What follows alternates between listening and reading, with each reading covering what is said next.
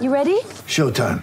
On May 3rd, summer starts with The Fall Guy. Let's do it later. Let's drink a spicy margarita. Make some bad decisions. Yes.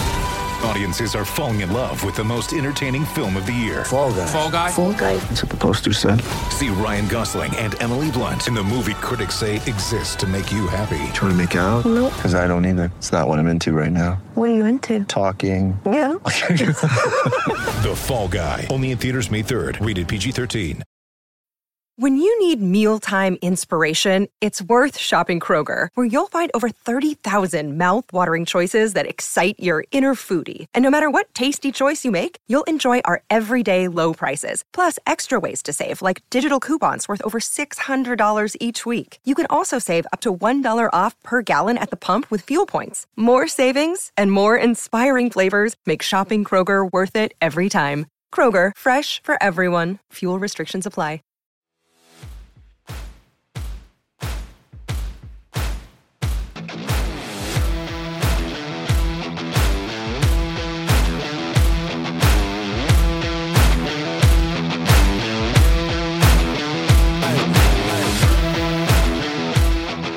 What's up, Kraken fans? Welcome to episode 24, aka Jamie Oleksiak of Keeping Up with the Krakens, brought to you by the, the Hockey Podcast Network and sponsored by DraftKings. Use promo code THPN for exclusive offers. This is your co host of the pod, Tyler Bell, coming from the Rocky Mountains of Alberta, Canada. And once again, just like always, joined by my boy, Alec Durham. How are you doing tonight, Alec? Not too bad, brother. You know, just kind of enjoying the really nice, out of nowhere warm weather we're getting. But uh, how are you doing? Oh, not too too shabby. I mean, we just got to watch the Kraken play some hockey, so that's always a bonus. Uh, and they played a pretty good game tonight against Carolina, and uh, obviously we'll get into those details in a little bit here. First off, we're going to talk about what we're uh, going to talk about on this podcast today. Of course, we're going to do our game breakdowns like we always do. And then we're going to preview a little bit of a Canadian road trip that they're heading on once again this season. And we got a little bit of Kraken news to get into a new signing, a new prospect signing. So that's pretty exciting to talk about that. And then just a couple quotes from uh, GM Ronnie Francis that, uh, you know, we'll engage a couple more conversations we'll get into before the end of the pod. And then, of course, we'll end things off with a bit of a stat of the week. But first things first, Erm, I got to ask because you had a hockey tournament this weekend. How did that go, buddy? Uh, the team ended up losing in the semis there, so not as good as we'd like. Ooh, semis. Well, what happened there then? Uh, just tough loss or what? Yeah, you know, that time of year couldn't quite have everybody together. Couple positive tests, couple of quarantines, you know, shit Oh, happens. really? The Norwich team getting hit with some COVID, eh? Yeah, you know, it hits everybody, not just the big leagues up in the pros there. awesome. No, no uh, how how is the ankle doing? No blocking shots on that ankle, I hope. Actually couldn't finish the tournament. Because of that? Yeah, I can't fucking skate. Man, reckless. This guy's reckless, everyone. Just just gives it all just to win a just to win a beer league tournament. Absolutely love it, Durham. Love what you bring to the game. Um, but yeah, maybe next weekend, uh, maybe maybe just rest it up for for a little bit. Might be a good idea, eh? Yeah, well, have to take a week off. Got another tournament in two weeks, so better be rested for it. Holy hell, buddy. All right. I like it. You know what? I've been getting on the ice more often now, too. I've finally found some real pickup hockey to go to on Monday nights. And then between that, the little outdoor rink at at Nordic has been in great shape. So yeah, I hit the ice three times in a week. It's like a record for me. It's been so long. So that felt awesome. But yeah, why don't we jump right into this game that the Kraken played tonight against uh, the Carolina Hurricanes? And Durham, what did you think of this game, man? Because it was actually quite a good battle and one of the better games we've seen the Kraken play.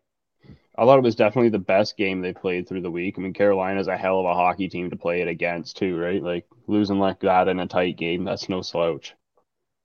No, it wasn't. And uh, yeah, at the you know the start of it, uh, Carolina looked like they were coming out guns blazing, and then you know the game kind of calmed down a bit. The Kraken found their legs, and very similar to last game where uh, it was uh, a very tight you know, forecheck heavy style hockey game. Uh, but in this one, unfortunately, uh, I think the special teams ended up being uh, the biggest factor in this one and kind of why the Kraken fell uh, in this hockey game and uh, couldn't get the win. You know where they might have fallen as well is uh, no moral victory they were striving for there. Why the hell is Haydn Fleury not playing against Carolina? Second time in a row he's been scratched. Yeah, he never got an opportunity against his old team, and I don't know what it is. Coach Hack seems to be riding uh, riding the Lauzon train as of recently because neither uh, Fleury or Will Borgen are really getting many opportunities as of late, and Lauzon seems to keep, seems to be getting all the ice time. Uh, so yeah, bit questionable there. Uh, so you know that's a tough one, right? Yeah, it didn't quite make sense to me. Wasn't really a fan of it. I mean, you got an opportunity to get a guy in there, and Ron Francis would know this as well. I mean, he was from Carolina when they drafted Fleury. Hmm. Yeah, hundred percent. And not only that, but uh, you know, this was the second game of a back-to-back, uh, and you know, this Carolina team obviously buzzing, right? They're first in their division going into it, first in the Eastern Conference going into this game, second in the NHL with 81 points going into the game, now have 83. That puts them just two points back of uh, Colorado for first. So, I mean, you're talking about basically, I mean, they are a solidified top three team in the league, no question about it. And the fact that they didn't throw any fresh bodies into this game and kept the exact same lineups from uh, the night before against Washington. Pretty questionable in my uh, in my you know my thought process there. Yeah, it doesn't make a lot of sense to me. You'd probably have an opportunity to get rest for a couple guys, especially with guys just coming back off the IR as well. Yeah, exactly. Bodies. Yeah, you know, Schwartz, he was off for quite a while. He was able to get brought in the night before, which was exciting. Um, but again, it's going to take those guys a couple games just to find their legs. You know, McCann was another one of those guys. He wasn't off as long, but uh, that's he's still going to have that same effect. Those legs are going to feel a little bit heavy.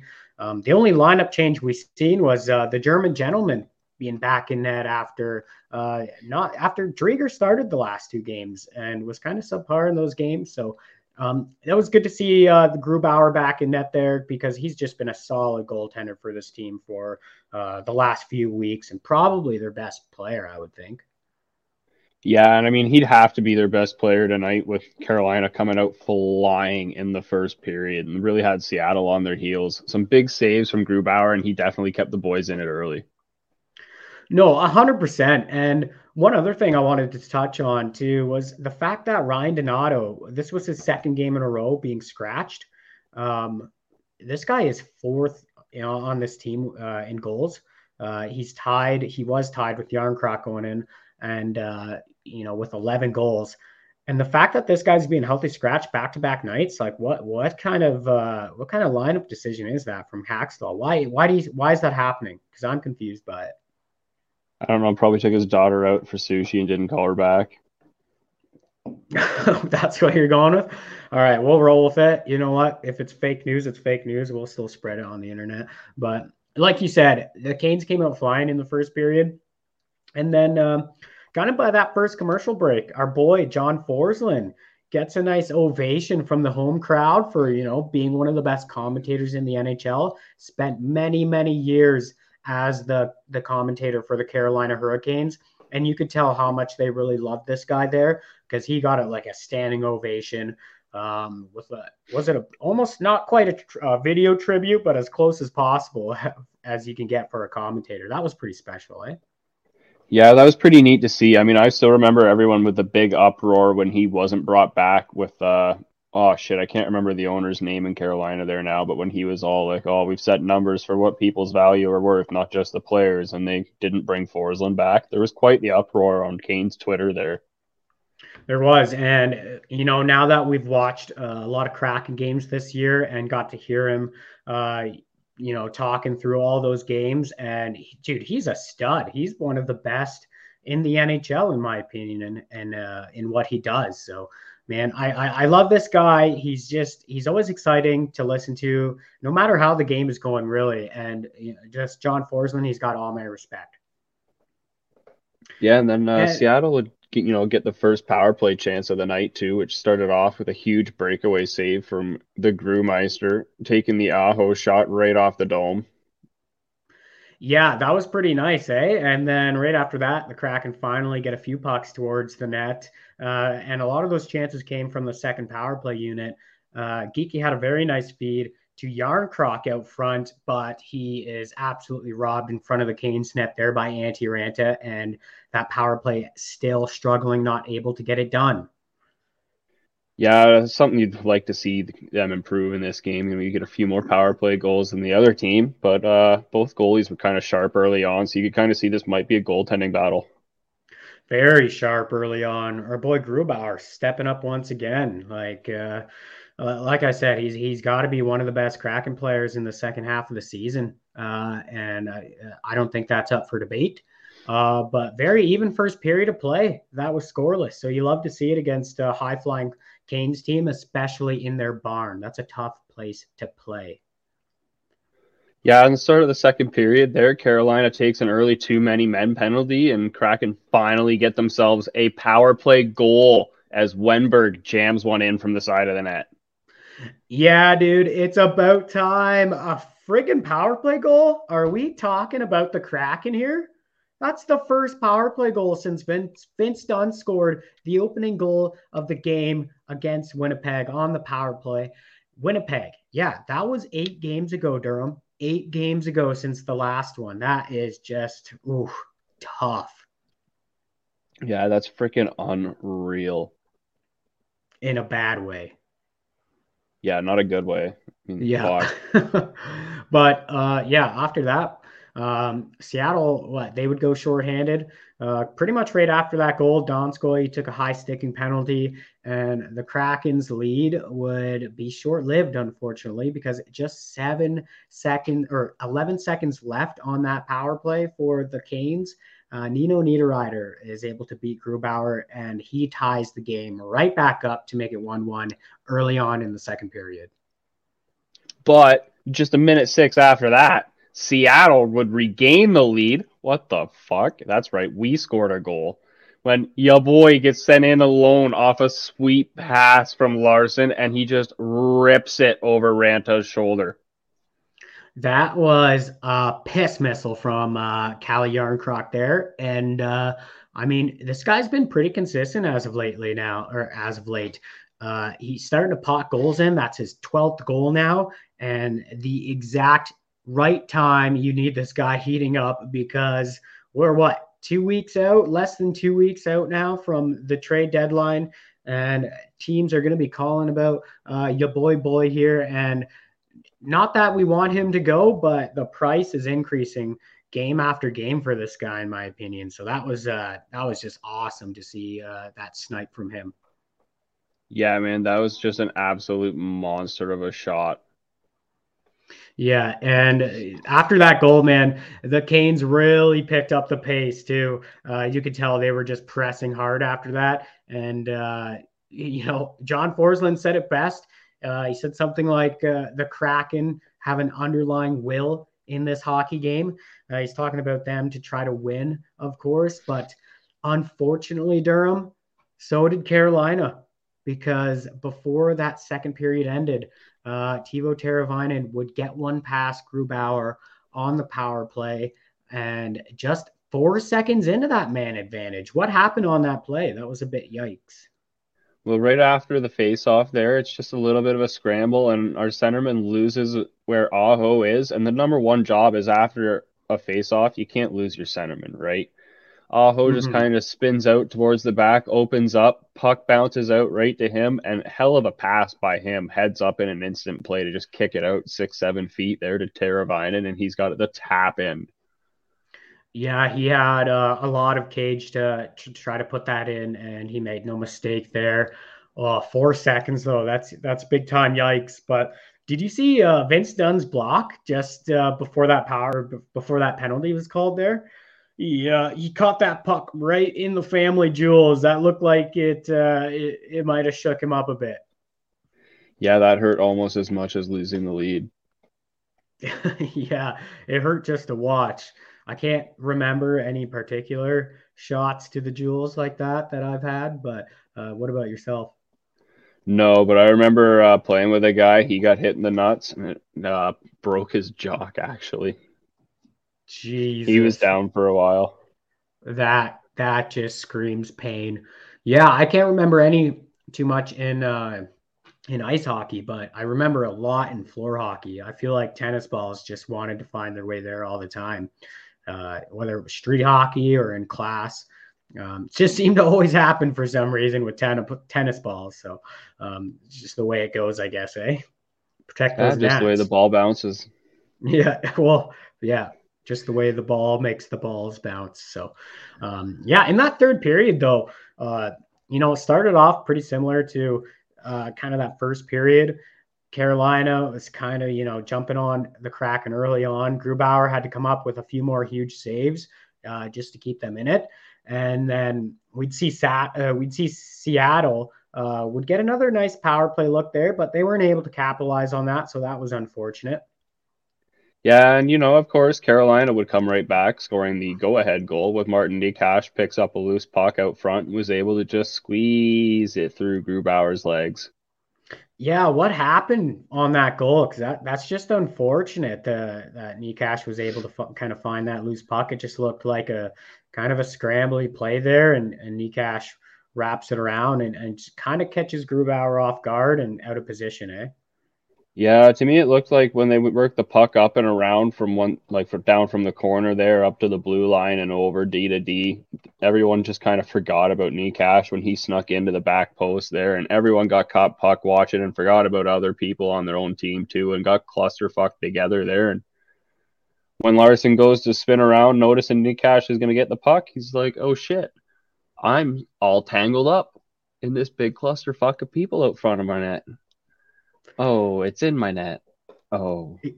Yeah, yeah, that was unfortunate too, especially with how much time was left in the hockey game. You you got uh, you know, basically just under six minutes left in the game, and that pretty much forced Seattle to pull the goalie, which they did quite early again, only being down a goal. They pulled with two minutes and 31 seconds left in the hockey game, and they actually had some pretty good sustained pressure that we're not used to seeing when the when the uh, when the goalies pulled for this hockey team. They had about eight point shots and then tons of pressure too, leading into the final seconds of that hockey game. But uh, unfortunately, like we said, Seattle uh, falls short in this one and they lose this game three to two. And uh, like we said, you know, I, I'm not mad about this effort. I thought it was a pretty good effort and a strong effort, but just unfortunate. Uh, you take a look at uh, the battle with special teams in this game, and you'd like to at least have one of those power play goals back, uh, and that could make the difference in this hockey game. Yeah, I mean, like you said, that's a hell of a game to play against a team like Carolina. So you're not unfortunate. You're not ha- unhappy with the result. You just think it's unfortunate. Yeah, yeah, you gotta be happy with that kind of effort. Uh, you know, you're talking about two teams who are on the opposite spectrum of the standings in the NHL. The Kraken with 17 wins, Carolina with 22, not 22 wins, 22 more wins than Seattle now. And when you think of it that way, that seems pretty bonkers, eh? Yeah, that's a little wild. Like they have more wins more than we have than we Yeah. have. Yeah, and and they were a bounce, you know, a lucky bounce away from being able to grab that lead in the in the third period. But I think the Canes just brought a little bit more in that third period and wanted that win a bit more. Uh, they're they're looking a little bit more hungry in that game in that third period. That's the Rod the Bod effect. Yeah, but anyways, moving on from tonight's game, we uh, we move it back one whole week ago on the Sunday night when they faced off in their 55th game of the year against San Jose, and like we talked about on the last pod, this is a team that uh, Seattle has found a lot of success against so far this year. You know, beating San Jose multiple times already, and uh, the tough thing though was they didn't have Jared McCann uh, to help for that game because that was his second game in a row sitting due to injury. So again, that was a big hit. Uh, you know, they're already down Jaden Schwartz and uh, pretty depleted up front uh, in the lineup, eh? Yeah, those are two big hits, especially being lefty-handed guys too, because you want to keep the balance going from left to rights there and keep the scoring and offense, offensive threats throughout your lineup balance from both sides of the ice. And unfortunately, those are two big holes you're gonna have to try and fill. Yeah, and they had to do that all week against some pretty uh, tough opponents. Um, the, the one thing was Grubauer was starting his fifth straight game in a row in uh, this this game against San Jose. What do you think of that? Fifth fifth game in a row. Well, man got hot and was staying hot, so fucking ride the hot hand. Exactly, I completely agree with that. And kind of looking at uh, some of the game notes in this one, Sheahan started things off with a nice quality chance in front of uh, the Sharks net there, off a very nice saucer pass from Donskoy. That was a really good look uh, to to start the game off, wasn't it? Well, he's not, you know, putting up 25 assists to one goal for a reason, right? exactly. When you look at those ratios, you got to think he, you know, his passing game has been uh, the more quality part of his game so far. But honestly, that first period was full of all sorts of great looks and opportunities for the Kraken. Uh, honestly, I thought it was one of the best periods I've seen them play almost all season long, uh, especially during the uh, the losing skid they were in, and uh, he, it was really nice. But unfortunately, it was just the third shot on net for the Sharks. 17 minutes into the first, and Dzingel just beats Grubauer cleanly from the high slot. Was able to just walk in, basically untouched, and put it five hole on Grubauer. So that was a tough one, especially with how good the Kraken were playing up to that point. Yeah, I mean, unfortunately, that's one he was going to want back. It was a little bit on the weaker side. But just nine seconds later, Morgan Geekie answers with a wicked backhander, top shelf, tie in the game right away. Yeah, and uh, not only that, he, this whole week of uh, Morgan Geekie has been quite impressive, and I feel like he's elevated his game. So, um, yeah, that was a nice goal to answer right away from Morgan Geekie, and thank God too because uh, they were thank God they were just able to answer that because they were out shooting San Jose 19 to 4. That is a classic case of ice tilt in favor for the Kraken right there. Oh my god, EA NHL would have just been filled up on Reddit. Creaming. Yeah, no kidding. And you know, from what we saw in that first period there, absolutely no complaints. Um, great job by the Kraken too, just establishing a really hard forecheck early in the game, and to do that on the road, um, you know, you could tell they had a lot of confidence uh, coming into San Jose. They're a team that they've had a lot of success against.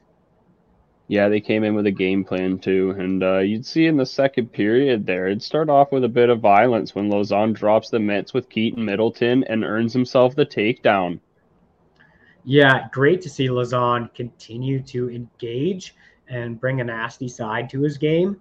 Uh, so that was really good to see. And shortly after, Järnkrok uh, appeared to score the goal, the go-ahead goal there, but they would actually review it and determined that uh, Marcus Johansson interfered enough with Reimer, and it was deemed no goal. Yeah, so, I don't understand that. I don't either, man. I don't either. That was a weird one, wasn't it?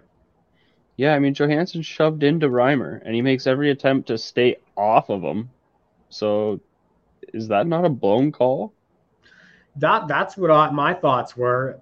We've seen that get called the total opposite way how many times this year.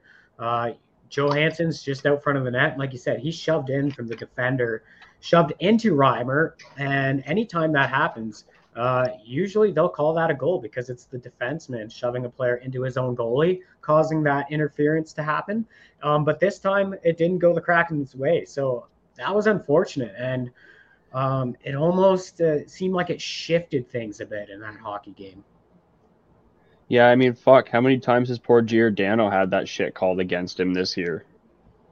Yeah, yeah, we could uh, we could recall multiple times. So um, I was booing at the ref, you know, even from my my screen at home. Uh, wasn't too thrilled with that call, and yeah, I don't know what it is, but the Kraken just haven't had much luck with those calls this season. Yeah, and, and of course, you know, the Sharks would take the lead right away. Fuck you, Stripes. some dude named Scott Reedy scores his first NHL goal. Yeah, um, that was just a terrible sequence there where the Kraken should have been up a goal, and then right away they find themselves down a goal. And you know, we played off, we know how depleting that feels, uh, especially on your bench. It's not a good feeling, and it, it kind of takes the wind out of your sails a bit. Yeah, it kind of just sucks the life out of your soul. It does, and you could tell, you know, the Kraken, they finished that second period getting outshot that period, uh, 11 to 9, which isn't too, too bad. They were still up 28 to 15 after, uh, you know, in the, in the shooting department after that. But uh, like we said, it just kind of looked like they felt, uh, or they looked a little depleted mentally near the end of that second period. After that blown call, uh, it, it's tough, man. It, it's tough. And then the third period started with the Kraken having to kill back-to-back penalties. That doesn't help either. Yeah, that definitely doesn't help the refs want to get on your side or feeling like they're on your side either. But, you know, leave it up to Grubauer to once again be tasked with having to keep the Kraken in the hockey game. Yeah, after those penalty kills, eh, that great job by Grubauer there. And yeah, Seattle had a couple shifts where they showed like great pushback, like really good pushback, trying their best to kind of pick up, you know, a third victory against the Sharks team. But, you know, they end up giving up another first goal of their career to Jonah Gadjovich. Gadjovich? Uh, he gets credit for the goal. And another kind of controversial one, it ends up going off the skate. Um, but you could tell, uh, you know, it, it, was almost a kicking motion because of the way he turned into it, but he didn't know the puck was there. So th- this one I wasn't too upset about. I guess that's fair then. We'll let the kid have his first goal. Whatever. Yeah. Whatever. Take it because, you know, it was about five minutes left in the game. That pretty much wrapped up the game. And uh, unfortunately, Seattle dropping their third affair to the Sharks 3 1. Um, yeah, tough game to lose after completely dominating the first period and ended up outshooting the Sharks 40 to 24 in the hockey game. So, um, feel like it was just a couple bad sequences that um, really cost the game for the Kraken because their effort was there in this game too. Yeah, I mean, and that's a st- tough one for the stat watchers too, because they're gonna look at it and be like, "Oh, well, you should have won that game." What the hell? Yeah, yeah, that's the thing when it comes to stats and watching the game. There's so much differences that the stats just, you know, they can't add up and can't, you know, uh, make sense of it all. So, um, some unlucky bounces. It's just unfortunate the Kraken with guys like McCann out of the lineup. Eh, they, you know, they've already been struggling to score goals, and you take your best goal scorer out of the lineup, and boom, you only end up scoring one against San Jose. Just wasn't enough to get the job done that game. Yeah, I mean, you're gonna have to score more than that usually on any night, no matter who you're playing against. So exactly. unfortunately, the offense wasn't there. But hopefully, when Canner and Schwartzy get back and get back into the groove of things, that's when it really starts popping off. Well, yeah, they what a couple games now, and uh, it, it's looking all right. Like, you know, I feel like Schwartz is slowly finding his game. Canner's looked all right, but they haven't been standouts, and sometimes that's the case coming off injuries. So, um, you know, they have a couple games under their belt. Let's see what next week brings for them, right? Exactly. But moving on to game number 56, Durham. This game was against Nashville, and this wasn't just any other game, Durham. This was not just any other game in the season. This was the first ever game day on the first ever official Seattle Kraken Day. Why so was it Seattle was Kraken Day? Great. I love how you asked. March 2nd, baby. Look at look at uh, March 2nd three slash two. What does that represent? That represents the 32nd NHL team to become a team in the NHL. So that's why it was Seattle Kraken Day. And uh, I believe it was the mayor of Seattle actually uh, deemed it that officially. Uh, I believe it was the day before the game, but nevertheless, uh, pretty cool that that happened and that they named that the, the Seattle Kraken Day. And the fact that they had a game scheduled on that day makes it pretty special too. Yeah, I wonder if that just worked out or if they were like, heh, 32. yeah. And Durham, the boys came to play in this hockey game, even without their top goal scorers. Like we said, no Jared McCann, no Schwartzy. Um, the boys showed up on Seattle Kraken Day and came up with a huge four to three victory against the Nashville Predators. What a game it was! Yeah, and it was Driedger getting the nod and net for the Kraken for this game, going head to head against Saros, who carried this Predators team a lot of games this season. No, he really has. Um, if you go take a look at Saros, and like right now, they're they're definitely struggling a bit. Uh, you know, teams go through it. I think Minnesota's struggling hard right now. Nashville, same thing. Uh, teams will go through these stretches, and when you have 82 games, it's a grind, right? But you take a look at Saros' stats for the most part this season, you know, 30, 35 plus save games all the time. And he, he seems to lead his team to a lot of victories, you know, on, on the on his back. So, um, uh, you know, just speaks to the volumes of how good of a goalie he really is. But yeah, jumping into the first period, man, um, for the most part, it was kind of a low event first period for the Kraken, I would say. Yeah, a lot of bad turnovers early. You know, Vince Dunn kind of had a rough start to the game, who was a catalyst for a lot of those turnovers early. Have I feel like we've said that before. Have we said that before on this pod? Might have said that before. Like we've said that before. Poor Vince Dunn, man. Poor Vince Dunn. It's amazing. Um, you, never really noticed that in his game in St. Louis, but God, a lot of that has been exposed on Seattle, hasn't it? It's because he didn't play in St. Louis. He Uh, just Vince watched. Oh, fair, fair. I see what you're saying. Okay, but yeah, jumping into it, it was uh, Philip Tomasino. He grabbed the first goal of the game uh, after a pretty strong forecheck there from Norris candidate Roman Josi, and then I think Michael McCarron was the one who kind of fed it out front to to uh, Tomasino there. Unfortunately, Gio was a little late getting there in order to tie him up, and uh, the Preds led one nothing after 20 minutes. Yeah, something about that young blood getting away from the old Bucks there. Shit happens, I guess. Fucking father time gets us all. You know, And and, uh oh, sorry. Yeah, no, I was just gonna say things kind of weren't looking that good too um, in the second period. Yanni Gourde he goes off for a slashing penalty, and Duchene makes the Kraken play play. They make him pay with a lethal wrister top shelf, and that would put the Preds up by two with about uh, 13:06 left in the period there. Yeah, and then after that, Larsson just gets caught flat footed. Or wait, that was when it happened. Whoops, not after. This is the same time shit going on right now. He just gets caught flat footed though when Duchene picks up the pass with speed. He's able to step up and around him and just scores off a clean shot there. Yeah, that was pretty nice. I, you know, by Duchene, not gonna lie. Uh, Larsson caught flat-footed there. Uh, that was unfortunate. Wasn't really a, a great play by him, but things really turned around for the Kraken after that, Durham, because you know we seen the, one of the craziest sequences of the whole season for the Kraken. Just 29 seconds later, Seattle executes a very beautiful breakout play, leading to a two-on-one for Johansson and Wennberg.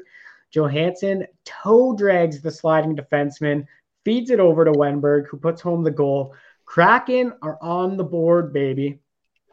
Yeah, just a perfectly executed two on one by Seattle there. Momentum really felt like it shifted after that goal.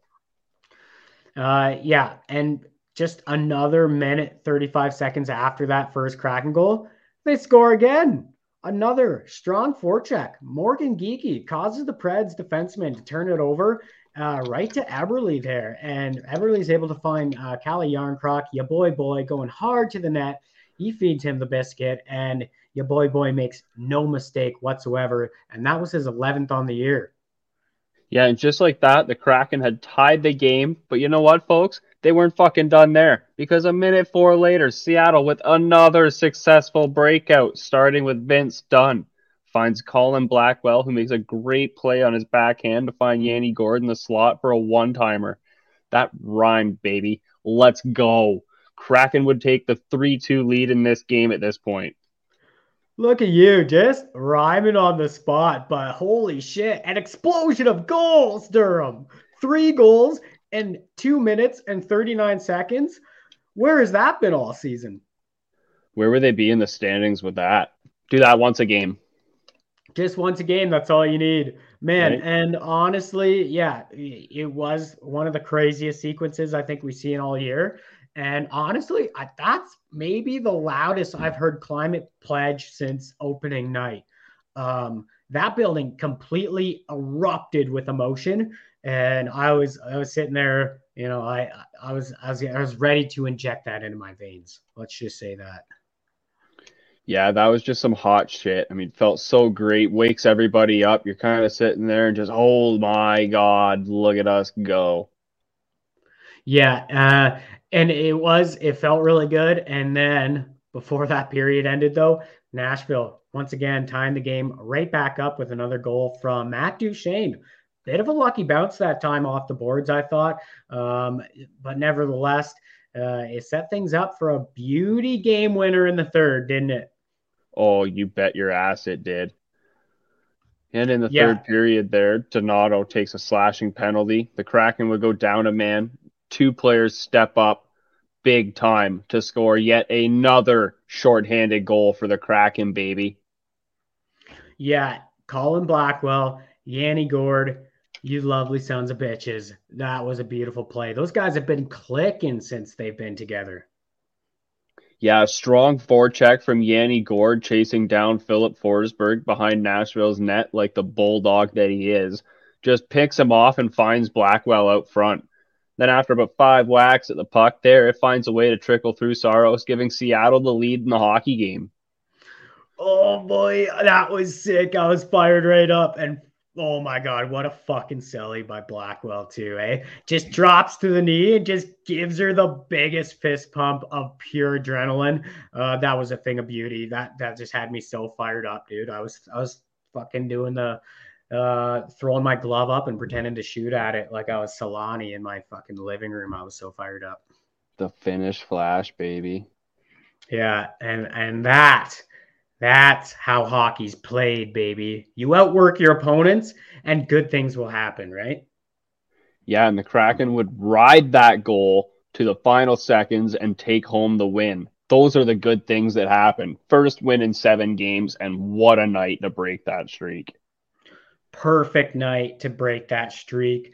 Uh, it's been a long road since uh, the last victory, Durham, and this was well worth the wait. Not gonna lie, um, it just felt so so good, man. And uh, the biggest the biggest notice, um, especially in that third period, this was just not the same third period that we're used to seeing from this team, was it? Typically, they'd roll over pretty much pretty easy and lose these tight battles. This time, they score a shorthanded goal, and not only that, they continued applying pressure and they outshot Nashville 15 to 3 even when they had that one goal lead and that was that was remarkable. They you could tell they were really fired up for this game and uh, what a victory. Yeah, I mean, just a great game all around for the Kraken. Extra props to Blackwell and Gourde, who both had two point nights and teamed up for the go ahead goal shorthanded for the Kraken. And oh boy, did that victory feel good. it felt good. No, it was awesome. No, it felt good. And, you know, obviously we're in the situation where uh, we have to really appreciate these Kraken wins because uh, they're not going to be coming, uh, you know, we're not going to see a lot of them for the rest of the year, it feels like. So um, enjoy every single one while they come. And that was one that was just so exciting. Uh, some great hockey. Like we said, kind of a bit of a slow start, but it ended with a fucking bang and uh, another beautiful shorthanded goal from the Kraken. And yeah, just felt nice, eh? Oh, it felt amazing to watch. Are you kidding me? After watching them lose for six games in a row? Yeah, and then last night they played Washington. So yeah, after that huge win against the Preds, um, Driedger was, you know, he was earned, he was given his second start in a row. Um, kind of came as a surprise a bit, but I guess if you're facing the Canes the next night, you want Grubauer going up against uh, them instead. So at the same time, not very, very shocking, but uh, this would be the first game of uh, a five game road trip for the Kraken. So uh, that was not the only big news heading into the game last night, though, Durham. No, no, no. The big spotlight was on our captain, Mark Giordano, playing in game 1000 of his NHL career. And what a moment for him. I mean, how special is that for a guy like Mark Giordano? Oh, I mean, it's super special. And, you know, taking a look at some of these stats, first off, we've mentioned it before. This guy's undrafted. How many times do you see a guy who is undrafted go on to play a thousand games uh, in his NHL career? It doesn't happen often, does it? No, no, there's not that many to be able to pull that off. No, like um, I could be wrong, but the last defenseman I thought to do it was uh, Dan Boyle. So that might uh, be the last D to do it. Not typically, not the last. Yeah, I can't think of it. another one. Either way, it's a rarity, and it just speaks volumes to how friggin' good this guy's been for so many, so many seasons now. Take a look at his stats going into the game. He had 999 games played, of course, 149 goals, 383 assists for 532 career points and 800 penalty minutes on top of that. So, what a career it's been so far for this guy. That's just outstanding. And we fucking love our captain, Mark Giordano. Yeah, and that's not where the big news is done either. We've got Seattle getting two studs back into their lineup as both Jared McCann and Jaden Schwartz return to the team and were slotted on the top line with Jordan Eberle. Yeah, uh, that was a huge, huge boost for that Kraken offense. Like we talked about, um, unfortunately, it did mean uh, you know these guys coming back in. That means they had to drop a player off the roster, and that player ended up being Austin Czarnik, and he would be put on waivers. And today he ended up getting picked up by, yep, you guessed it, dude, the New York Islanders, the exact same team that he came from how many times is that now? Four times this year where they've picked a guy up and he ended up right back on the same team. Yeah, go with what you know. Yeah, no, no, it's it's kind of funny. It's uh, you know, it's like Seattle's just a quick uh quick stop and then they go right back to the team. You think uh Barré-Boulet at the start of the year. Um who is the defenseman they picked off Detroit? Cholowski. Uh, Cholowski. Uh, that was the same scenario there. Nathan Bastian. Nathan Bastian went back to, yep, the New Jersey Devils there. Now we're seeing it with Czarnik. So it's kind of crazy how many times it has happened if we look at it. But nevertheless, jumping into that first period, uh, pretty good pace to, uh, to the game early on. Uh, the Kraken were, you know, picking things up where they left off uh, against Nashville, the other game and tons of great looks off the cycle. I really liked uh, the way uh, Morgan Geekie's line with him, Sheahan, and Don- Donskoi. They looked pretty good, and they had Washington on their heels a couple times in the first half of that first period. Yeah, and I mean, even though the Kraken were clearly the better team to start the game, two plays in a row for Washington leads to back-to-back goals for the Capitals. Yeah, that was rough. Uh, especially they were out playing the Caps to start things off. And then, but yeah, that first goal for Washington coming off, Ovi, of course, rushing the puck up the ice, uh, has a nice little toe drag move and uh, is able to just kind of slip it through the legs of the Kraken D there and finds Wilson streaking in behind him. And he just is able to get that backhand off and beat Driedger. So, yeah, unfortunate, but kind of nice goal at the same time. And uh, Tom Wilson, who doesn't want this guy on his on their team? I mean, maybe you because you're a Pittsburgh fan, but I think most teams are going to want a guy like Tom Wilson on their team. I'm a Pittsburgh fan, and I would still love Tom Wilson on our team because then we'd never have to play against him. Yeah, right answer. Correct answer every time. And fuck, 34 seconds after that, dude, Orlov's able to get a look from the point uh, after a quick little capital cycle and he just wires a shot five hole on Driedger for a quick lead. And that was a friggin' that was a weak goal right there. Yeah, that's definitely one he's gonna want back, and you know might have been laying into Hakstol's mind as to why he's like, mm, I'm gonna go with Driedger or go with not Driedger, Grubauer for the next five games in a row again. Yeah, we might just see that. Um, yeah, after that, the Kraken did manage to get a power play look, and got to be honest, that was the farthest thing from what a power play should look like. That was brutal. Yeah, but you know what? It would not matter because Jonas Donskoi picks up garbage in front of the net and scores goal number two on the year. Just a huge goal from Donnie to get the boys on the board before the end of the first there.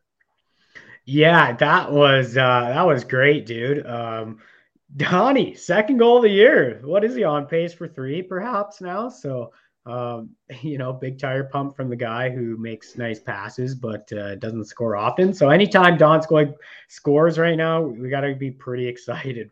Um, but how, what about Carson Soucy? I know we were uh, pumping his tires on the pod, um, but like the last couple pods, but he deserves it, man. Uh, he was out there just eating Ovi shots like it was nothing, man. He he just does it all for this team, uh, night in and night out. I love Carson Soucy, and I hope he's on this team in the future. He better be because blocking shots fucking hurts, and he does it for just the fun of the game. Kind of sounds like a guy I know whose ankles are uh, chewed up right now. Right. Despite the 10 6 lead in shots, though, the Kraken had, they're still down a goal heading into the second period. Um, but the Kraken, uh, they'd start that period pretty hot, just one minute into the frame. And it's Colin Blackwell picks up his own puck off a blocked shot uh, from his own shot attempt, and he puts home his second goal in the last two games there. Stay hot, Colin, eh? Yeah, I'm fuck. He's on it right now. He's starting to click, like you said, with Gourde there. Yeah, no, uh, that's a combination I've loved seeing in those two games. And even again tonight, they were looking pretty good. Didn't manage to get on the board, but facing a tough Canes team. But uh, I love the call, the combination of those two guys. They bring a lot of speed and tenacity uh, on that same line. They played really, really well together. So hope that is a combo we continue to see in uh, the future here. Yeah, and then uh, things would stay pretty calm in the period there until about the halfway mark when Jaden Schwartz would tangle up with Orlov, who slides into the boards awkwardly, drawing a penalty against old Schwartzy there. And unfortunately, Connor Sheary gets a rebound goal late in the power play to give Washington their lead back. Hooray! Yeah, that was unfortunate, and uh, yeah, um, that was pretty much all the goal scoring we seen in that second period. Just both teams just plotting the one goal each. Um, tough, man. Tough to give up power play goals against this Washington team. That's the that's uh, you know one of those teams where they're so lethal on it. And unfortunately, I had to leave after that second period. I had to go play uh, some hockey, so I didn't uh, attend my own hockey game. But uh, anytime you see an update on your phone that Ovi scored on the power play to start the third period, you could pretty much picture exactly how it went down in your head, eh? Yeah, it goes up, goes D to D, and Ovi's the second D, and just bam, it's in the net usually. That's yeah, got to be 85% of them. I was going to say 85, 90%. Um, you know, he's standing in that uh, that slot, or not the slot, but his spot on the side marks or the or you know the point right around that area, and he's just going to one T blast him into that. And that was just 47 seconds into the third, so uh, that really bit the Kraken in the ass. Yeah, they never really recovered after that. You know, Washington would put the game away with an empty netter. Shocker. And Kraken would lose another game five to two. Shocker again. Yeah, what's with this team losing five to two all the time? I'm seriously gonna start putting money down on that as the score. Might Why make not? a few bucks. And uh, honestly, it wasn't really a good game for Chris Driedger. He ended up giving up uh, the four goals on just 24 shots against. Um, so not exactly the greatest stat line for him in this uh, hockey game. Yeah, I mean, sure, the first one was real nice, and the last or the fourth one there is the you know the Ovi bomb on the peeper, but still, you got to be a little bit better. Yeah, and the power play kind of stunk in this game once again. Uh, it's been such a struggle for that team. Um, so going 0 for 3, and then uh, the penalty kill, which leading into this game was absolute dynamite. You surrender the two goals on just the two opportunities, so they don't even end up killing a single power like penalty against either. So uh, when you look at those special teams numbers, uh, especially against a team like Washington, you're not really going to give yourself a great chance to win the game. Uh, you know, coming out with those type of special team stats. Yeah, no, you're probably not gonna give mm. yourself a good shot at W's, especially mm-hmm. with a team like Ovechkin. If you give them two power plays, they're probably gonna score two power play goals. Yeah, which they did. So the Kraken, you know, four games. It was a busy week of hockey for the Kraken, only managing to pick up the two points out of a possible eight. Um, but you know, a couple close games there. The San Jose game, pretty good effort in that one. I love the way it started. And obviously, that Nashville game was insane. And I loved watching that. Every single part of that game was just unbelievable. Getting the win on Kraken Day. And then tonight's game against Carolina, uh, really, really good effort against a really strong team. So, uh, you know, the, the one win to three losses looks bad, but um, I don't think it was as terrible as it as it looks on paper, eh? No, I mean, you if you just sat down and watched the games, you'd have been like, "Shit, okay, Washington's the only one that really pissed me off." Nashville, you won it. Carolina, just a fucking good hockey game, and San Jose, you were bound to lose to them eventually, right? Yeah, and some unfortunate calls from the refs too. Uh, kind of, you know, put that game away a bit for the Kraken. So unfortunate there, but taking a look, we have an exciting week ahead of games. Uh, another Canadian road trip. This time we're going to the East and starting things off Tuesday, March 8th against uh, the Toronto Maple Leafs. This is a game that, uh, this is a team that blew us away pretty hard last game, eh? Oh man, did they ever? They came out firing and just, to be honest, kicked the Kraken's ass left, right, and center. Yeah, that's exactly what they did. I believe what six one victory. Um, so this time they're in Toronto, looking for some revenge. What do you expect from this game? They have a couple more guys back now that should help. Uh, you know, try to perform a bit better. But Toronto again, very high offense, very very tough team to uh, go up against. Uh, especially when you give up the power plays. And Auston Matthews, I think he's one of the hottest players in the league right now. Uh, complete domination from him. A lot of people are chatting about this guy for Hart and Selke nominations. So um, that just speaks to how good he's been, eh? Yeah, both Matthews and Marner actually since uh, January 1st are second in the league with 37 points. Marner's done yeah, it in 22 ooh. games. Matthews got 25. There's Huberdeau, Gaudreau, and Tkachuk all have one more point than them. So that could definitely change after the Leafs play Seattle.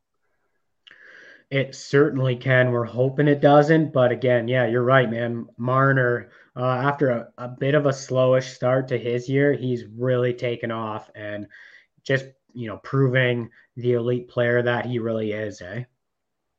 Yeah, he's definitely found a groove, and him and Matthews have shown their chemistry are able to pop off right now, and they're definitely just flying.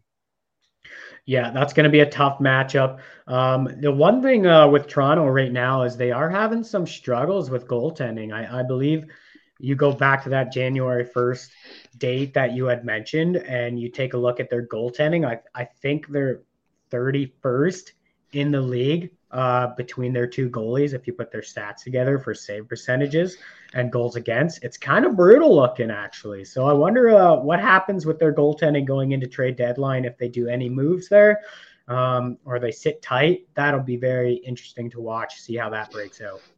They're trying to be the 80s Oilers. We will win 6 4. Yeah, just relying on Grant Fuhr to make that one save they really need to make sure they secure that victory. Exactly. Six four, dude. It was like eight seven, eight. Ah, I was being generous. but yeah, no, that'll be interesting. Do you think there's a goalie out there they could target? Uh, I'd heard Fleury been kind of rumored around Toronto, but every big name gets kind of rumored around Toronto. But then I also seen that Fleury told the GM in Chicago he's not getting traded.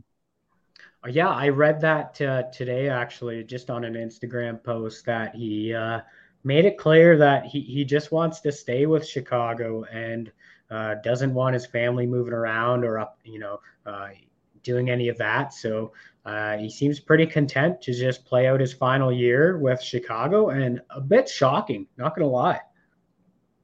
Yeah, I mean, he's a guy who doesn't really want to do a whole lot of moving around in the first place, right? Like he's had what 15, 16 years in one town and then gets told that Vegas is going to be the team that he's going to retire with and gets all of a sudden shipped out of there and told to fuck off. And then that same yeah. year there you were contemplating retiring and the team convinces you to take one run at it, go for one year in Chicago. And now during that one year, they're like, Hey, can we trade you? I'd fucking tell them to piss off too.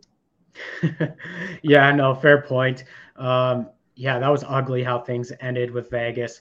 The fact that uh, people on Twitter basically knew before he did, and just how uh, how he was told about and everything. That was that was rough, especially for a goalie who's going to be in the Hall of Fame, right? Like you got to treat him way better than that. Not only that, he carried the fucking team to a Stanley Cup final berth in his first year and put up ridiculous numbers during his tenure with that uh, Vegas team. And was the face of the franchise for the first three years. Oh yeah, he was no doubt the biggest acquisition they got in that expansion draft, and such a lovable guy too. How could you even do something like that to him? Just a disgrace, Durham. Exactly, it was fucking pathetic. Yeah, but moving on here, um, obviously a tough matchup against Toronto. Uh, two nights later, Thursday, March 10th, they're going to be in Ottawa, in the capital, facing off against the Ottawa Senators. Uh, a team who's really struggled as of recently. They've been dropping some big games, and uh, they did have a, a, good stretch of hockey just a couple weeks ago, and then it seemed like everything's kind of fallen apart for this hockey team again. But this is going to be an exciting one, and Durham, we might be live on YouTube with a watch along for this game on March 10th on the Thursday there, starting at five o'clock Mountain Pacific or Mountain Pacific, Pacific Mountain Time.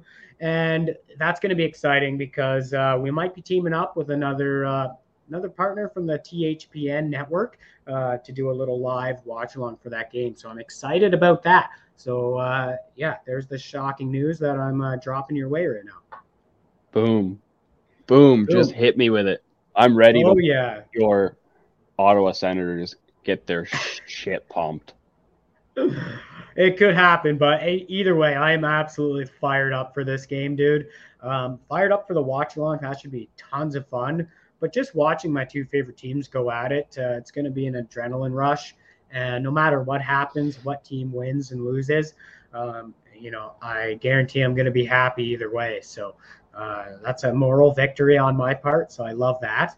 Um, but taking a look at the NHL standings, so they play Ottawa there, and then they play Montreal, right? So yep. these teams are, you know, three of the la- the four last place teams. You start to look at those NHL standings, and these games could come down uh, as being very, very important games uh, by the end of the season, and where these teams stand in uh, the final rankings in the standings, dude. Yeah, I mean it's pretty tight down at the bottom there, and especially with the bottom ten teams being the only teams allowed in the lottery, you'd kind of like to see your team win, but not too much at this point in the year. Yeah, yeah, you you almost want them to start to drop games. Um, you know, Ottawa's lost their last four, and you know they do still have four more games to play than Seattle, so that makes up a, a big difference. And plus, they're four points up on them right now. But Seattle, you know, they win that game. Uh, Ottawa keeps on struggling. Seattle could pass them. Um, you can kind of see that situation with Montreal, who they play next to. Uh, Montreal has 56 games played currently to the Kraken's 58, and they're just two points behind Seattle. And, you know, let's jump into Montreal here because they are a team that has been winning hockey games I mean, look at their last 10 games played, all under the new coach, Martin St. Louis. They're 7 3 and 0 Durham. What has changed with this Montreal team? Well, their young guys are being allowed to just pop off and get the job done, right? They're allowed mm-hmm. to just go into situations and try and create offense and solve problems for themselves. And that's what I really like about St. Louis. He's allowing their best players to be their best players. Yeah, and I'm not going to say I called it, but um, with the way Cole Caufield's playing, and he's basically a point per game guy now under Martin St. Louis. Not going to say I called it, but I did see a big change around coming with guys like him and and Nick Suzuki is absolutely going off right now too. But yeah, he's just allowing them to be more creative and play to their strengths more and that's really helping this Montreal team. And like you said, their young their young studs are stepping up and starting to produce. And uh, not only that, they have some veterans stepping up. Ben Chiarot, I think he's got seven points in his last eight games. I think if you look at his stats from last year, this guy's a defensive defenseman. This guy doesn't put up points. He had nine points in over 50 games last year. In his last eight games, he has seven points. Where's that coming from? Ah, fuck, I don't know. Caufield's Left- banking them in off of him. Left you speechless there, eh? Wasn't ready for Chiarot there. I was looking at Caulfield and Suzuki. I was trying to Yeah. think which team's going to send a first round pick to Montreal for Chiarot now that he's scoring Dude. points, apparently. Dude, I think they're actually going to get a first round pick for this guy. And he's going to end up playing on a third pair on some team and might even be that seventh defenseman who scratched. So I think he, it's going to be an overpayment either way. So I think Montreal is going to end up fleecing a team uh, by trading Chiarot right now. Speaking of defenseman trades where a team fucking fleeced the other team, how's Ristolainen working out in Philadelphia? Oh my God. I seen uh, JFresh, uh, that Twitter account there, you know, where he puts up, uh, you know, Yep. basically a little analytical chart of players. Um, it, it projects out of like 100%. And I think Ristolainen was 1 or 2%. It looked ugly. Everything was in the red. It just, it was so bad. And not only a first rounder, but what was it, a top 10 pick, dude? Or was it just outside of the top 10? Either way. I think it was, I think it was just outside, but it was a first rounder plus, and they're looking at extending him for six point three a year. Oh my gosh, some something is in the water there in Philly. What a shit show. Holy shit, man. Oops. But what else do you do? You traded away so much. Do you cut your losses with them or do you try to sign him and hope it's a bounce back year uh, in Philadelphia land? Fuck, you trade him before the deadline. try, try and hope there's another team like Philadelphia. Hey, I like him. Yeah. Maybe you just pay him in cheesesteaks or something. They're like that, you know, insecure kind of college girl. I can fix him.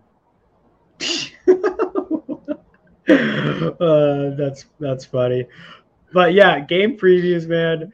Uh, Canadian road trip. I'm pretty psyched. This is going to be a lot of fun games, and uh, a plus for you. You're on the East Coast, so uh, not so many late game starts for you. So that, you got to be pretty amped about that. You could you could get through most of these games. I would hope.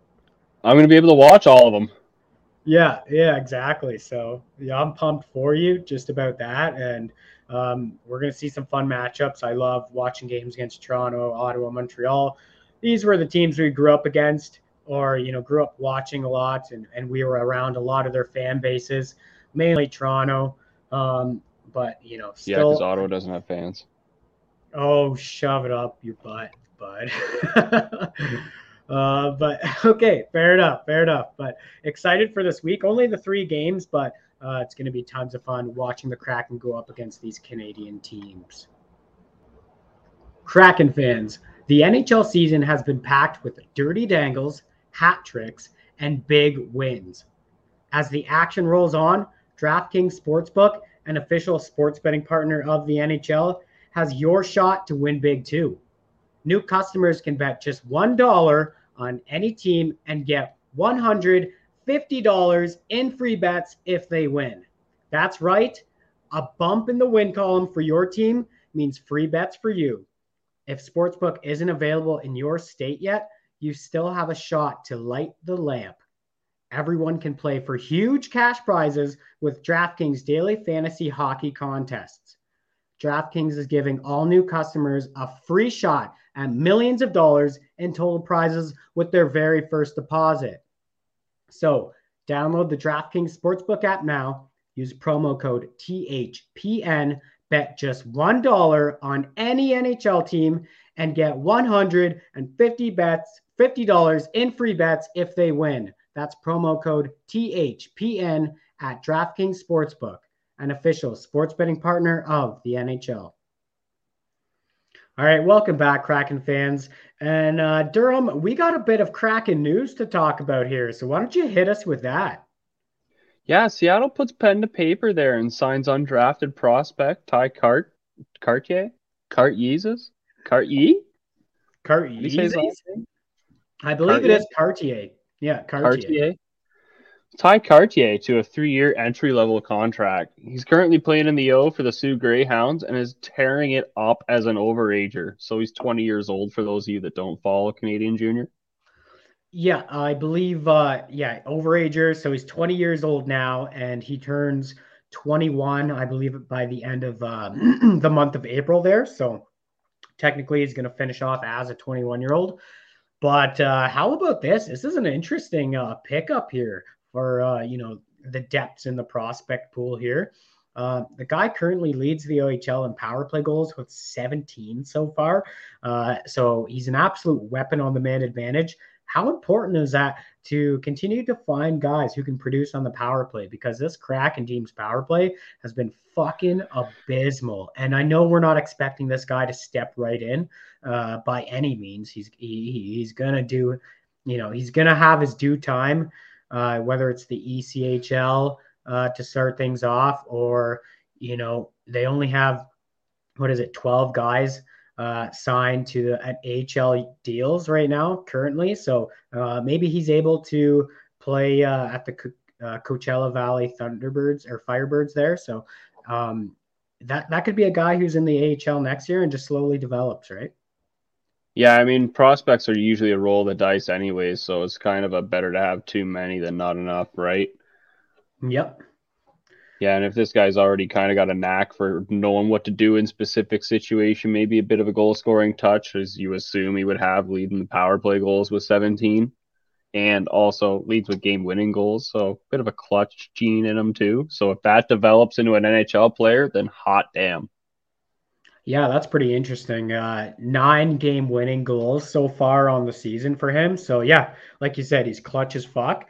Um, but I, I, really like this. That's that's good that they keep on uh, continuing uh, to sign some undrafted uh, prospects like this.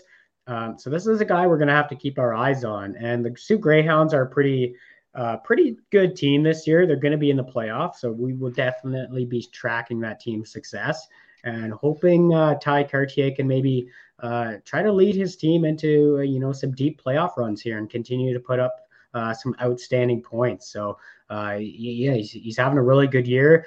Even as an overager, uh, I I like it though. I, I like the risk or risk. I like the roll of the dice on this kid. So excited to see what he brings, man. All three prospects are good prospects. Exactly. Bone apple tea. Um, GM Ron Francis too uh, recently quoted saying that uh, the Kraken will be very aggressive and free agency. So that brings us to our next topic here, Durham. Um, after hearing him say that, I had to look at the UFA uh, draft class or draft UFA class coming up for unrestricted free agents and who's going to be available. Um, so made a little list here to present to you of some guys who I think uh, could be on the target list. So I might throw some names out to you and uh, just give me, you know, an idea if they if they fit in the lineup, if you see it as a possibility they might be signed, and maybe like what they can bring to the Seattle Kraken team. So uh, starting things off with uh, a few forwards to touch on. Um, and this first one here, I'm going to start you off with is uh, Thomas Hertl of the San Jose Sharks right now. Um, so this is a guy who's scoring at a pretty good rate uh, for San Jose. He's uh, you know gets their top six minutes. He's been a great forward for them. What do you think of Thomas Hertl? I would love to have him on Seattle, but I think Thomas Hertl would kind of be, be looking for more of a competitive team. You know, he's kind of struggled in San Jose the last few years, and I think he would be a guy that would want to go back for a really competitive team right off the get go. But oh boy, would he be something to inject into this lineup. I mean, on a not great San Jose team, he's able to put up 22 goals in 54 games already this year. He'd be a guy who could probably help our power play. I think he plays mostly the middle there.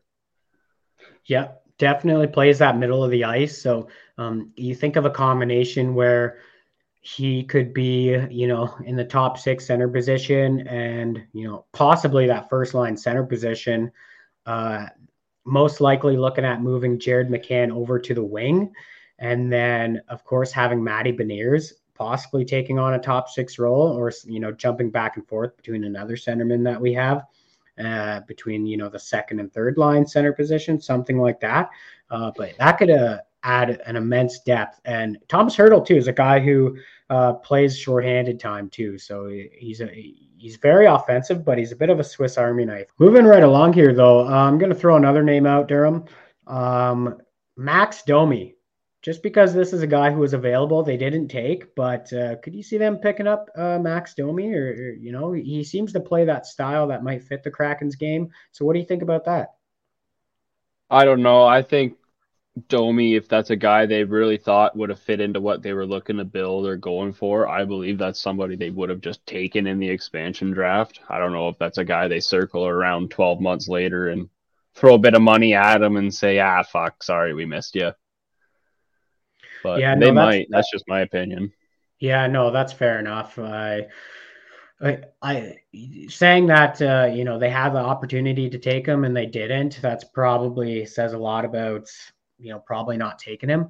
Um, so I do like that. I'm going to throw another name out. This is a right winger who uh, has been through the scenario of an expansion draft before um, with Vegas, and that's Reilly Smith.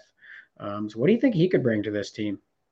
I think he would bring leadership and kind of stability and in terms of a guy who's been through this scenario before. Like everyone on this roster hasn't been on an expansion team, and that's something Smith would be able to bring there'd be a lot of questions, especially from I'm sure the younger guys or other guys who haven't seen this before.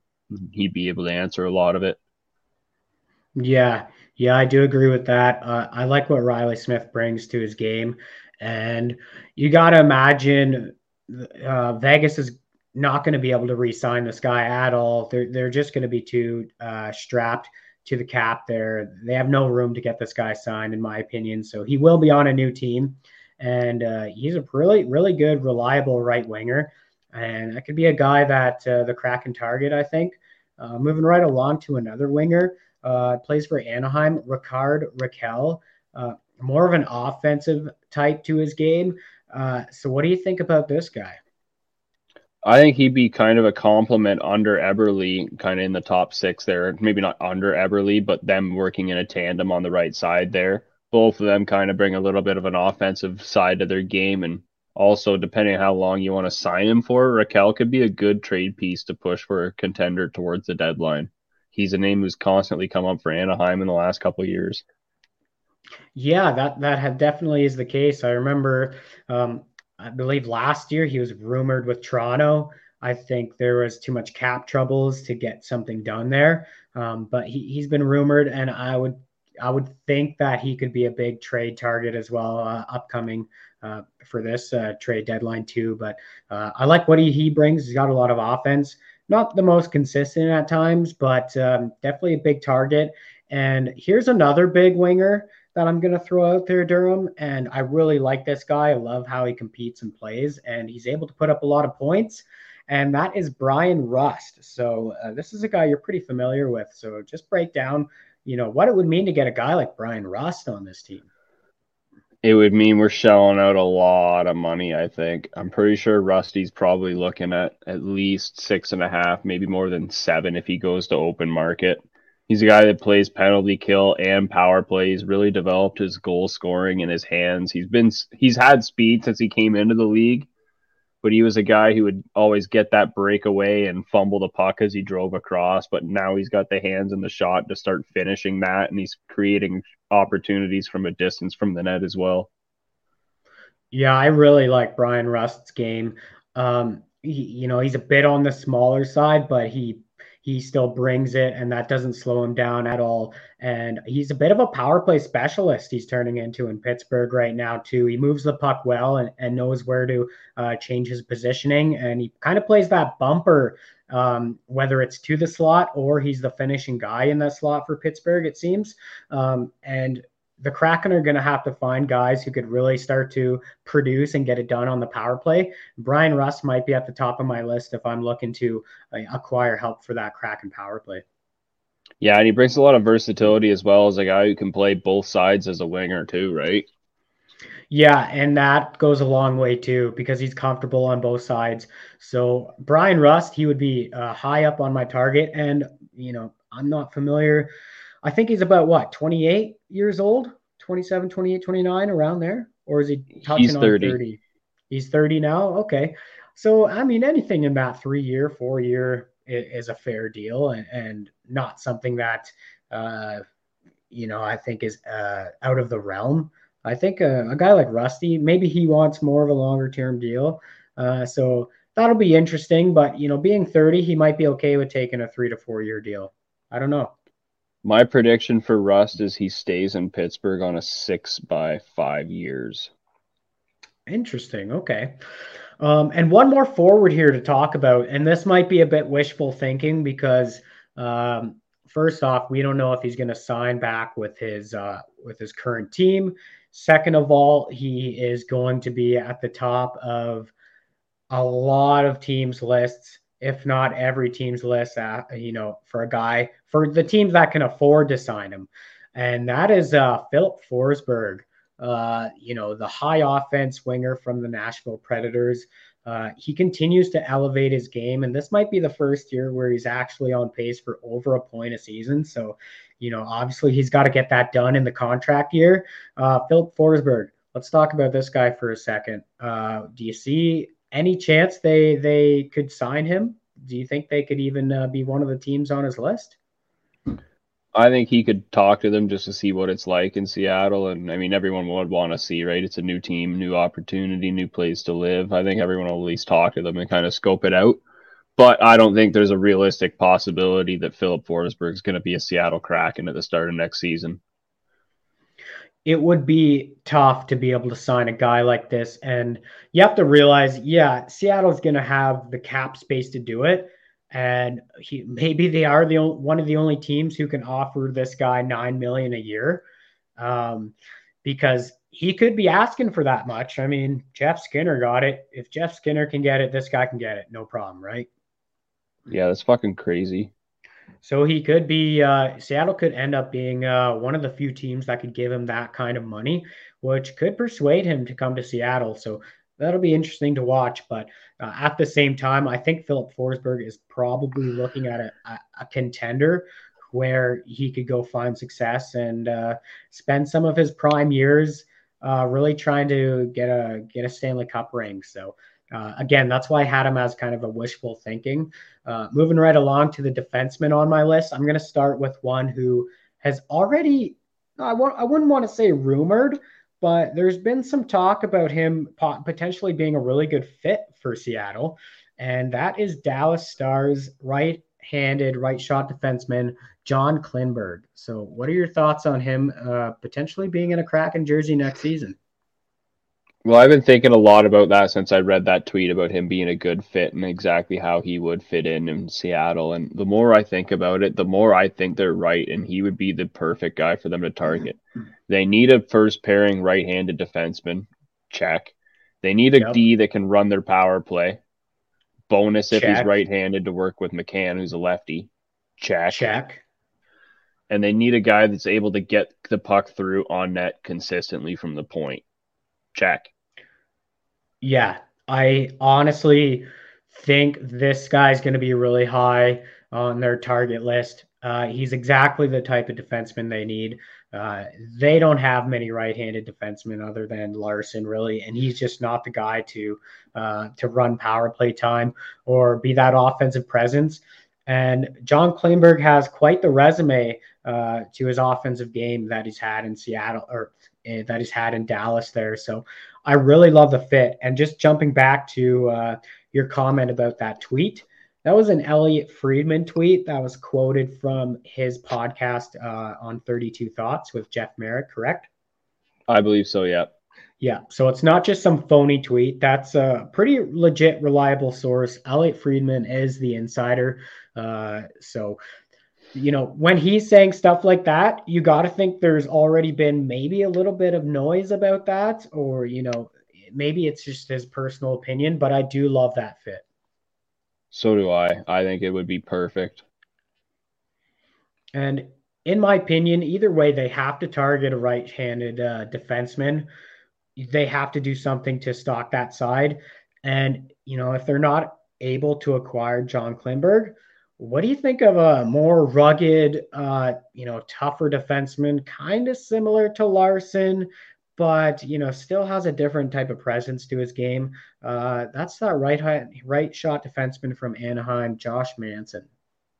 That's funny you brought up the Larsson similarities because that's the first place my brain went to as well. Was it's kind of the exact same thing as uh, Larsson. We'd have a defensive more style D there, but uh, he obviously is a little bit tougher than Larsson. I think Manson is a guy who's not just willing to, but he's able to fight as well. Yeah, like he, I think he loves fighting. I think he he he can live for that shit sometimes. He's a tough guy.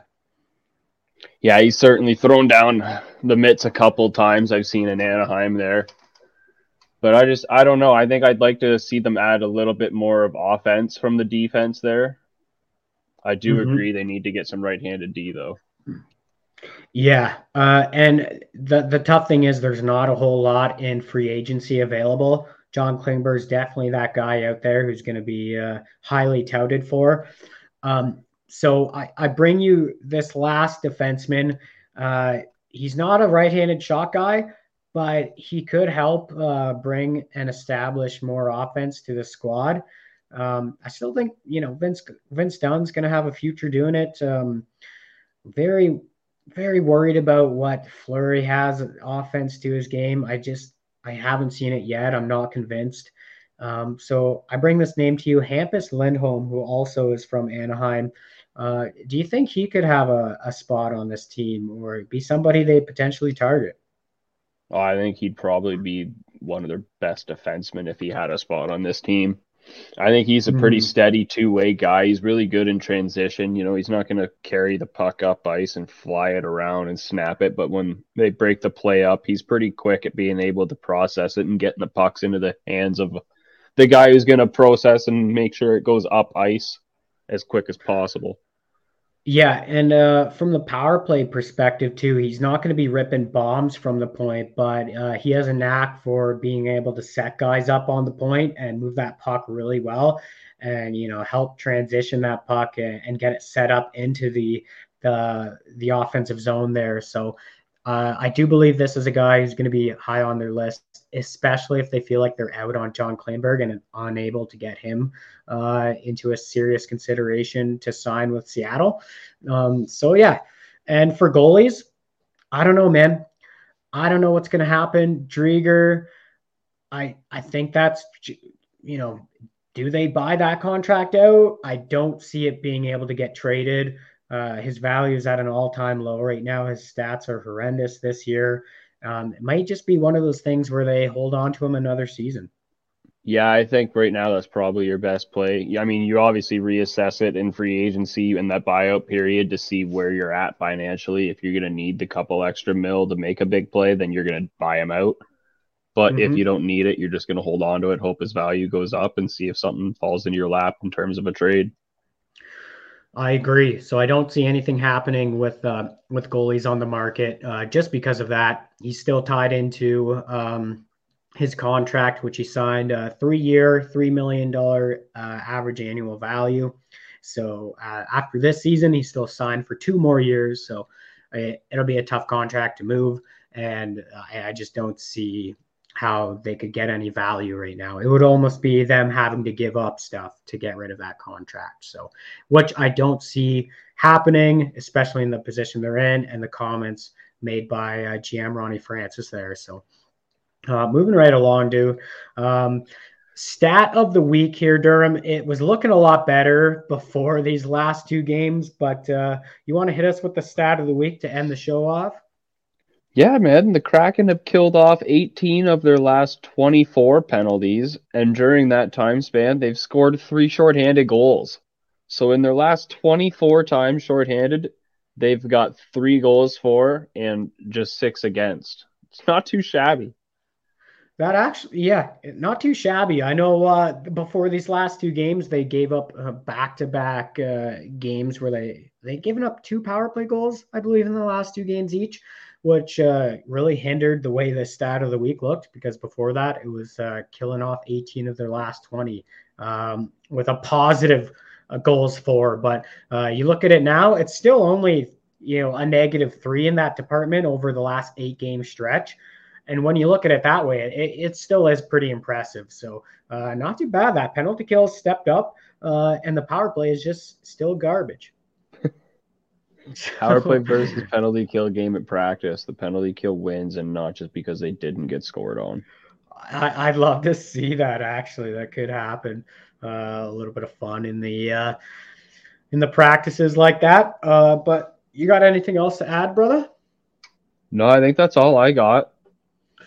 Wicked. I think that pretty much wraps up the episode then. Uh, looking forward to next week. We got all those Canadian matchups. And remember, folks, if you are on Twitter, uh, I will be updating uh, plenty of time before that game against Ottawa about uh, the live watch along and how that'll work. And uh, you'll be able to watch it on uh, the YouTube channel, the THPN YouTube channel, uh, as well as their Facebook page. So just stay in tune for all of that information. And Durham, I think it's time to get the puck out of here. Uh, so thanks everyone for tuning in to episode 24, aka the Big Rig. Join us next week. We're going to break down all three of those Kraken games, and we'll also have a bit of a prospect update for you guys because some of those players have been tearing it up in their respective leagues, and uh, we'll get you caught up on all of those stats and where those prospects are. And of course, keep you up to date with all NHL news and all things Kraken. So have a great week, everyone, and peace out, Kraken Nation.